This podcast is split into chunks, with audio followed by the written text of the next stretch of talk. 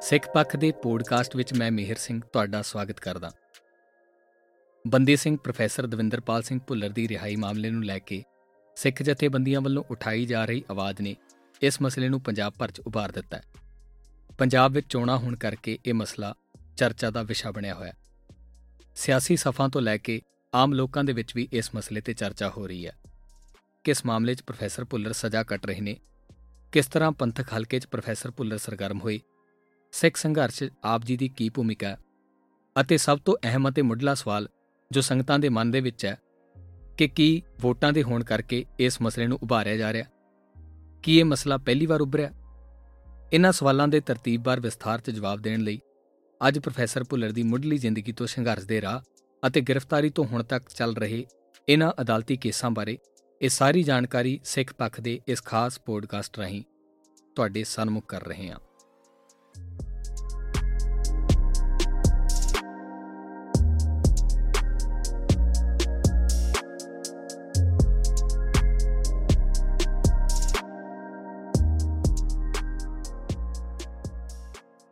Professor Davinderpal Singh Bhullar ਦਾ ਮਾਮਲਾ। ਮੁੱਢਲੀ ਜਾਣਕਾਰੀ। ਪ੍ਰੋਫੈਸਰ ਦਵਿੰਦਰਪਾਲ ਸਿੰਘ ਭੁੱਲਰ ਨੇ 1990 ਵਿੱਚ ਗੁਰੂ ਨਾਨਕ ਇੰਜੀਨੀਅਰਿੰਗ ਕਾਲਜ ਲੁਧਿਆਣਾ ਤੋਂ ਇੰਜੀਨੀਅਰਿੰਗ ਕਰਨ ਉਪਰੰਤ ਗੁਰੂ ਨਾਨਕ ਪੋਲੀਟੈਕਨਿਕ ਕਾਲਜ ਲੁਧਿਆਣਾ ਵਿੱਚ ਪੜ੍ਹਾਉਣਾ ਸ਼ੁਰੂ ਕੀਤਾ। 29 ਅਗਸਤ 1991 ਨੂੰ ਚੰਡੀਗੜ੍ਹ ਦੇ ਤਤਕਾਲੀ ਐਸਐਸਪੀ ਸੁਮੇਸ਼ ਸੈਣੀ ਉੱਤੇ ਹੋਏ ਹਮਲੇ ਦਾ ਸ਼ੱਕ ਪ੍ਰੋਫੈਸਰ ਦਵਿੰਦਰਪਾਲ ਸਿੰਘ ਭੁੱਲਰ ਉੱਤੇ ਕੀਤਾ ਜਾਣ ਲੱਗਾ। ਜ਼ਿਕਰਯੋਗ ਹੈ ਕਿ 3 ਨਵੰਬਰ 2006 ਨੂੰ ਚੰਡੀਗੜ੍ਹ ਦੇ ਵਧੀਕ ਸੈਸ਼ਨ ਜੱਜ ਆਰ ਐਸ ਬਸਵਾਨਾ ਨੇ ਪ੍ਰੋਫੈਸਰ ਭੁੱਲਰ ਵਿਰੁੱਧ ਇਸ ਘਟਨਾ ਦਾ ਮਾਮਲਾ ਮੂਲੋਂ ਹੀ ਰੱਦ ਭਾਵ ਡਿਸਚਾਰਜ ਕਰ ਦਿੱਤਾ ਸੀ। ਪਿਤਾ, ਮਾਸੜ ਅਤੇ ਦੋਸਤ ਦਾ ਪੁਲਿਸ ਹਿਰਾਸਤ ਵਿੱਚ ਕਤਲ। ਸੁਮੇਤ ਸੈਣੀ ਵੱਲੋਂ ਪ੍ਰੋਫੈਸਰ ਭੁੱਲਰ ਦੇ ਪਿਤਾ ਸਰਦਾਰ ਬਲਵੰਤ ਸਿੰਘ, ਸੈਕਸ਼ਨ ਅਫਸਰ ਆਡਿਟ ਮਹਿਕਮਾ ਫਰੀਦਕੋਟ ਅਤੇ ਮਾਸੜ ਸਰਦਾਰ ਮਨਜੀਤ ਸਿੰਘ ਸੋਹੀ, ਫੀਲਡ ਅਫਸਰ ਰਿਜ਼ਰਵ ਬੈਂਕ ਅਤੇ ਪ੍ਰੋਫੈਸਰ ਭੁੱਲਰ ਦੇ ਦੋਸਤ ਬਲਵੰਤ ਸਿੰਘ ਮੁਲਤਾਨੀ ਨੂੰ ਦਸੰਬਰ 1991 ਵਿੱਚ ਪੁੱਛਗਿੱਛ ਬਹਾਨੇ ਅਗਵਾ ਕਰਕੇ ਮਾਰ ਦਿੱਤਾ। ਇਸ ਸਬੰਧੀ ਪੰਜਾਬ ਦੀ ਮੁੱਖ ਅਦਾਲਤ ਨੇ ਸਨ 2008 ਪੁਲਿਸ ਅਫਸਰ ਸਮੇਤ ਸੈਣੀ ਖਿਲਾਫ ਸੀਬੀਆਈ ਜਾਂਚ ਵਿੱਚ ਸਾਹਮਣੇ ਆਏ ਪੁਖਤਾ ਸਬੂਤਾਂ ਦੇ ਆਧਾਰ ਉੱਤੇ ਕੇਸ ਦਰਜ ਕਰਨ ਦੇ ਹੁਕਮ ਦਿੱਤੇ ਸਨ। ਪਰ ਉਹ ਕਾਰਵਾਈ ਉੱਤੇ ਸੁਪਰੀਮ ਕੋਰਟ ਨੇ ਪਹਿਲਾਂ ਰੋਕ ਲਗਾ ਦਿੱਤੀ ਤੇ ਫਿਰ ਦਸੰਬਰ 2011 ਵਿੱਚ ਪੰਜਾਬ ਦੀ ਮੁੱਖ ਅਦਾਲਤ ਦਾ ਆਦੇਸ਼ ਰੱਦ ਕਰ ਦਿੱਤਾ। ਪੰਜਾਬ ਦੀ ਬਾਦਲ ਸਰਕਾਰ ਨੇ ਇਸ ਕੇਸ ਵਿੱਚ ਸਮੇਤ ਸੈਣੀ ਦਾ ਪੱਖ ਪੂਰਿਆ ਸੀ। ਇਸ ਤੋਂ ਇਲਾਵਾ ਪ੍ਰੋਫੈਸਰ ਭੁੱਲਰ ਦੇ ਇੱਕ ਇੰਜੀਨੀਅਰ ਦੋਸਤ ਬਲਵੰਤ ਸਿੰਘ ਮੁਲਤਾਨੀ ਨੂੰ ਵੀ ਸੁਮੇਤ ਸੈਣੀ ਨੇ ਅਗਵਾ ਕਰਕੇ ਮਾਰ ਦਿੱਤਾ। ਇਸ ਮਾਮਲੇ ਵਿੱਚ ਸਾਲ 2020 ਵਿੱਚ ਸੁਮੇਤ ਸੈਣੀ ਵਿਰੁੱਧ ਸਾਹਿਬਜ਼ਾਦਾ ਅਜੀਤ ਸਿੰਘ ਨਗਰ ਦੇ ਮਟੌਰ ਥਾਣੇ ਵਿੱਚ ਮਾਮਲਾ ਦਰਜ ਕੀਤਾ ਗਿਆ।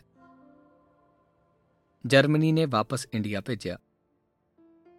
ਜਦੋਂ 10 ਸਤੰਬਰ 1993 ਨੂੰ ਦਿੱਲੀ ਵਿਖੇ ਕਾਂਗਰਸ ਦੇ ਇੱਕ ਯੂਥ ਆਗੂ ਨੂੰ ਕਥਿਤ ਤੌਰ ਉਤੇ ਮਾਰਨ ਲਈ ਹੋਏ ਜਾਨਲੇਵਾ ਬੰਬ ਧਮਾਕੇ ਸੰਬੰਧੀ ਵੀ ਪੁਲਿਸ ਵੱਲੋਂ ਪ੍ਰੋਫੈਸਰ ਭੁੱਲਰ ਉੱਪਰ ਸ਼ੱਕ ਕੀਤਾ ਜਾਣ ਲੱਗਾ। ਤਾਂ ਪ੍ਰੋਫੈਸਰ ਭੁੱਲਰ ਨੇ ਪੁਲਿਸ ਵੱਲੋਂ ਲਾਪਤਾ ਕਰਕੇ ਮਾਰ ਦਿੱਤੇ ਜਾਣ ਦੇ ਖਦਸ਼ੇ ਕਾਰਨ ਇਹ ਮੁਲਕ ਛੱਡ ਦਿੱਤਾ। ਕਿਉਂਕਿ ਉਸ ਦੇ ਪਿਤਾ ਅਤੇ ਮਾਸੜ ਨਾਲ ਪਹਿਲਾਂ ਹੀ ਅਜਿਹਾ ਵਾਪਰ ਚੁੱਕਾ ਸੀ।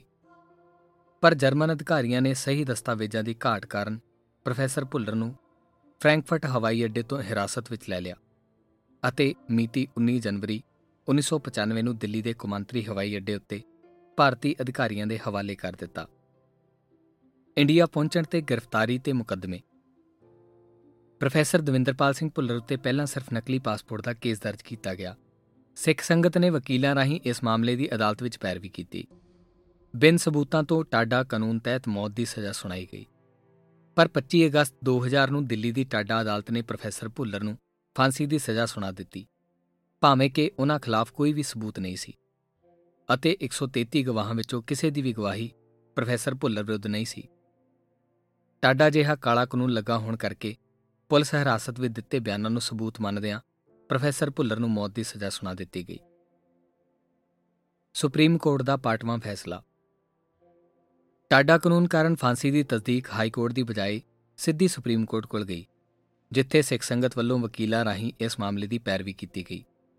22 ਮਾਰਚ 2002 ਨੂੰ ਸੁਪਰੀਮ ਕੋਰਟ ਦੇ ਤਿੰਨ ਜੱਜਾਂ ਦੇ ਬੈਂਚ ਵਿੱਚੋਂ ਮੁੱਖ ਜੱਜ ਐਮ ਬੀ ਸ਼ਾਹ ਨੇ ਪ੍ਰੋਫੈਸਰ ਭੁੱਲਰ ਨੂੰ ਇਸ ਮਾਮਲੇ ਵਿੱਚੋਂ ਬਰੀ ਕਰ ਦਿੱਤਾ।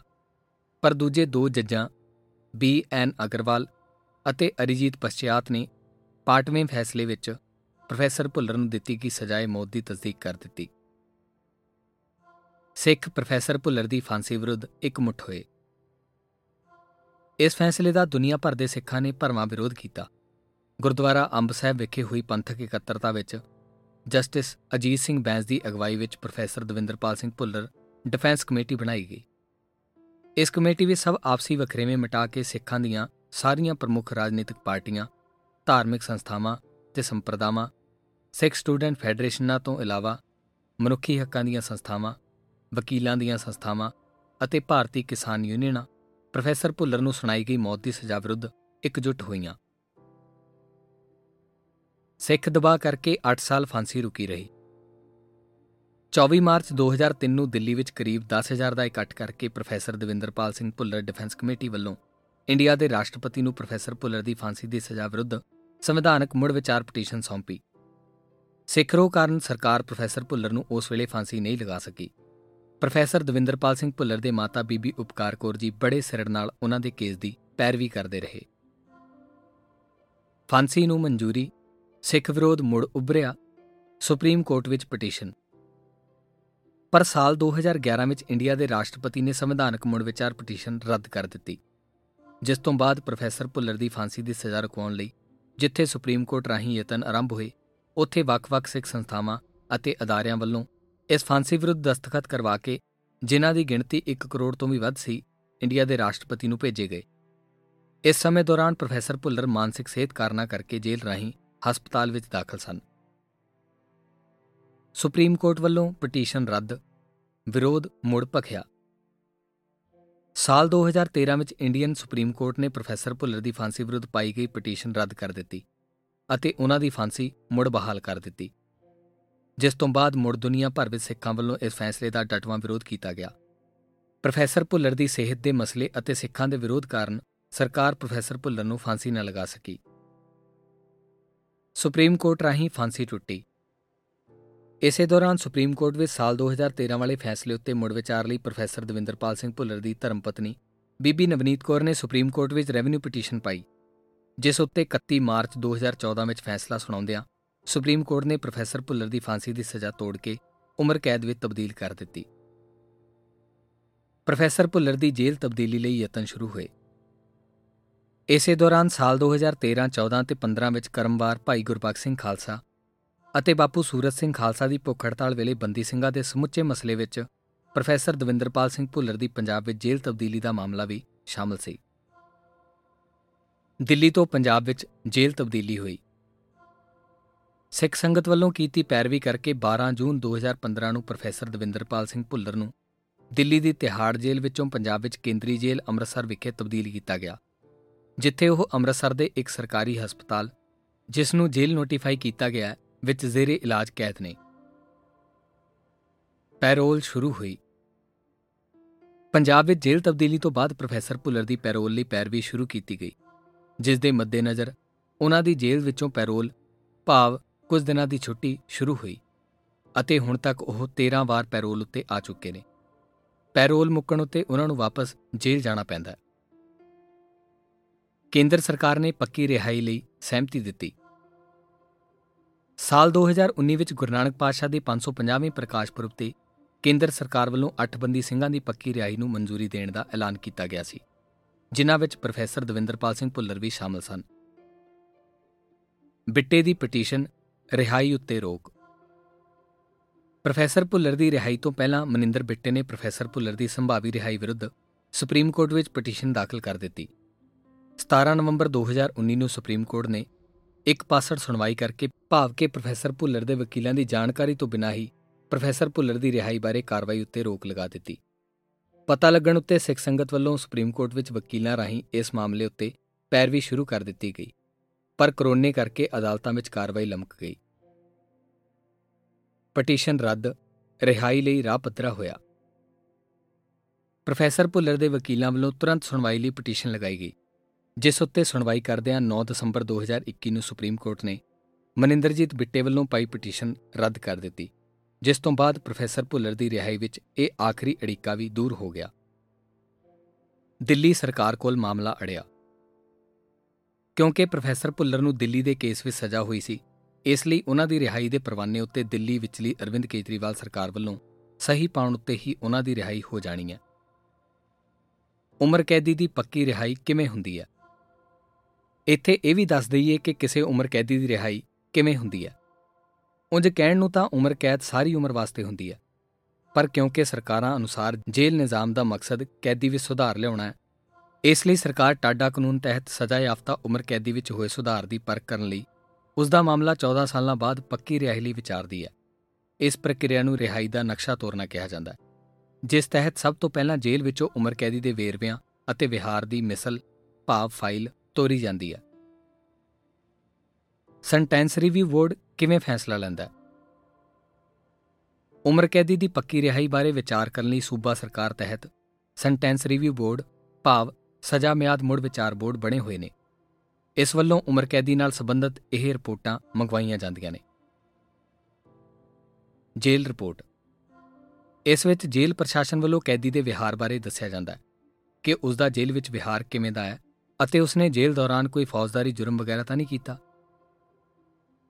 ਪੰਚਾਇਤਨਾਮਾ ਜਾਂ ਸਮਾਜ ਭਲਾਈ ਮਹਿਕਮੇ ਦੀ ਰਿਪੋਰਟ।